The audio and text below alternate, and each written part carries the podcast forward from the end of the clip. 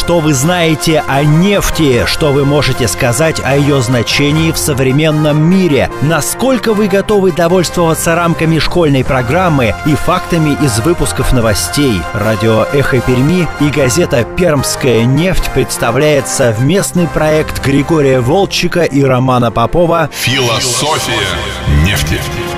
Предстоящему 30-летию компании «Лукойл» посвящается – это программа «Философия нефти». У микрофона Роман Попов. Всем здравствуйте! Сегодня мы с Григорием Волчком, кстати, здрасте, Григорий Аркадьевич. Добрый день. Будем отвечать на вопросы. Ну, вернее, как, он будет отвечать на вопросы, а я буду, как обычно, внимательно слушать журналиста, писателя, историка нефтегазовой отрасли и моего личного гуру во всем, что касается нефтяного образования. Кстати, мне кажется, вот к нашей вот уже текущей программе стал намного умнее в том, что касается мира нефти. Я думаю, что где-нибудь к 30-му выпуску уже вы меня будете спрашивать, а я буду отвечать с легкостью. Хотя, конечно, нет. Ну, кому я интересен? В отличие от вас. Все, давайте, Григорий Аркадьевич, вопросы и ответы. Да, наконец-то уже пришли мы к классическому интерактиву. Поступили вопросы. Первый вопрос, как всегда, традиционно, не в бровь, а в глаз, когда кончится нефть или такая вот вариация. А я вот слышал, что через 20 лет нефть кончится. Ну, нефть не кончится, на наш век хватит век наших э, детей, внуков и правнуков и праправнуков. Тут есть один нюанс, откуда возникают эти цифры, что нефть кончится через 20, 25, 30 лет и так далее. Дело в том, что в каждой нефтяной компании есть э, пропорция соотношения между текущей добычей и совокупным объемом располагаемых, доказанных, лицензированных запасов. Так вот, считается, что идеально, если компания добывает в год 4-5% от объема имеющихся в ее распоряжении запасов. Соответственно, э, путем арифметического действия, деления, мы понимаем, что запасов у этой компании на 20-25 лет. Вот откуда эта цифра возникла. 20-25 лет. Но это совершенно не значит, что через 20-25 лет у этой компании или в этой стране, или в целом в мире нефть кончится. Потому что каждый год идет прирост запасов, и каждая нормальная крупная компания, в частности Лукойл, ставит свои задачи. Сколько добыли, столько и прирастили. И поэтому эта цифра 20-25, она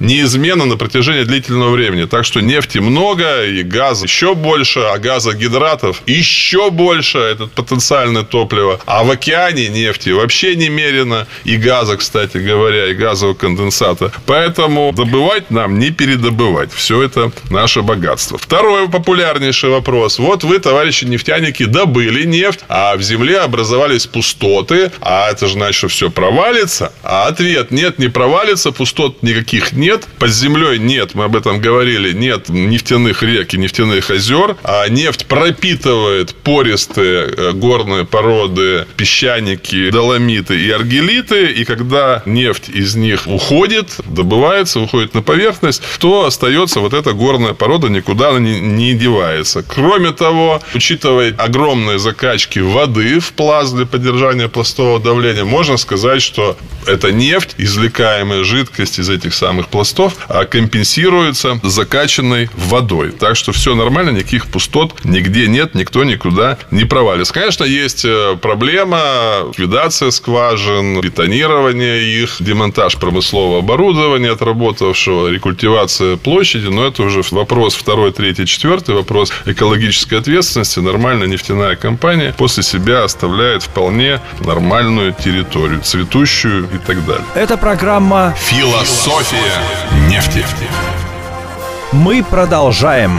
Цены на бензин самый, самый актуальный вопрос, но мы на него уже ответили. Еще раз повторю, что цены на бензин даже в наших условиях рыночной экономики фактически формируются государством через систему акцизов, то есть через налоговую систему, что в цене на бензин от 70 до 80 и даже более процентов э, налоговая составляющая. Многие очень заправочные сети работают на пределе рентабельности, некоторые даже планово убыточные, и поэтому с основную прибыль они получают с нетопливных товаров. И, наверное, помните, что я призывал всех автомобилистов помимо э, на заправках, помимо заправки, собственно говоря, топливом покупать еще кофе с булочкой или шоколадкой, я продолжаю э, эту тему, на этой теме настаивать. Только так мы все вместе обеспечим нормальную рентабельность работы автозаправочных станций всех, независимо от той лейбы, которая на них написана, независимо от видов топлива, которые они продают. Это такая вот специфика этого бизнеса в настоящее время в нашей стране. Куда делся этилированный бензин? Спрашивают. Нет, товарищи, этилированного бензина. Да, раньше он был, сейчас его нет, и слава богу, этилированный бензин более токсичный, более вредный. Исторические нефтяники догоняли, повышали октановое число в бензине путем различных добавок. Сначала тетраэтилсвинец, потом решили, что свинец это очень вредно. Это правильно, он вредно. Перешли, так сказать, на добавление тилового спирта и различных производных. А сейчас октановое число повышается другими способами, химическими в первую очередь, то есть в процессе производства, непосредственного производства, в процессе, в процессе крекинга, да, взламывания молекул углеводородов. И а, изначально с нефтеперерабатывающего завода поступает бензин с высоким октановым числом, без свинца и без этила, и это хорошо, и, видимо, это уже навсегда, и это а, отрадный фактор. А еще интересный вопрос. Видно, что человек в теме. Пермский край, регион Лукойла, а что же, так сказать, с малым и средним бизнесом? Ну, я уже сказал, что большое количество малых и средних предприятий работают в обслуживающих отраслях, нефтесервисной и в машиностроительных, кто производит оборудование для нефтянки. Но есть малые нефтедобывающие компании, как ни странно. Даже многие профессионалы удивляются. Есть они у нас, их порядка 10.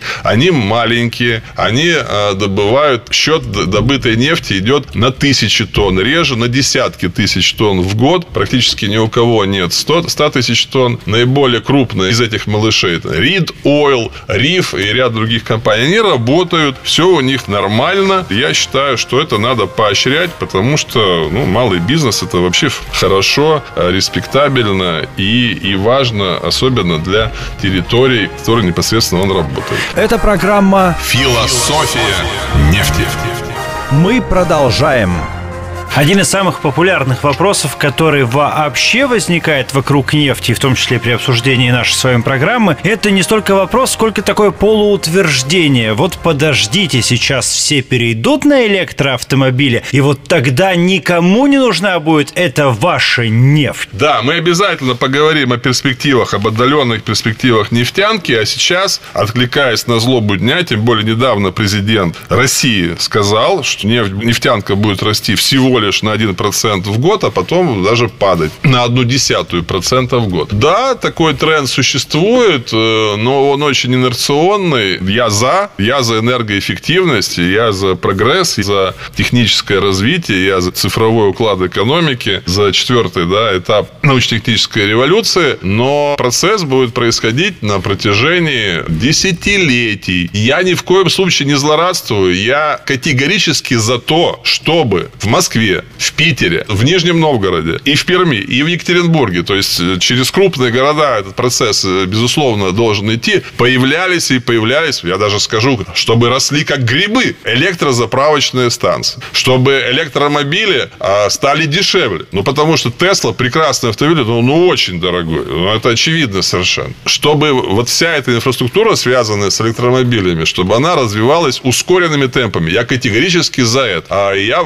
там даже к этому призываю. В любом случае, даже при доброй воле и при налоговых льготах, и при благоприятном бизнес-климате, все равно этот процесс имеет естественную инерционность. Ну, и он потихоньку будет идти, да, и это сказать, магистральный путь человечества, что потребление нефти будет постепенно сокращаться. Например, потребление газа не будет сокращаться, но, во всяком случае, в обозримом будущем, потому что газ – это топливо для выработки электроэнергии. Альтернатива электроэнергии на сегодняшний день. Так что да, может быть, мы, так сказать, увидим какие-то существенные сдвиги в этом направлении, но не раньше, чем через 10-15. Хотя я могу ошибаться, может быть, какой-то произойдет скачок качественный в обозримом будущем через несколько лет, и ситуация радикально изменится. Но я, честно говоря, на данном этапе такого скачка не прогнозирую, я его не вижу. С вами были Григорий Волчек и Роман Попов и программа «Философия нефти». Программа посвящается предстоящему 30-летию компании «Лукойл». Продолжение следует.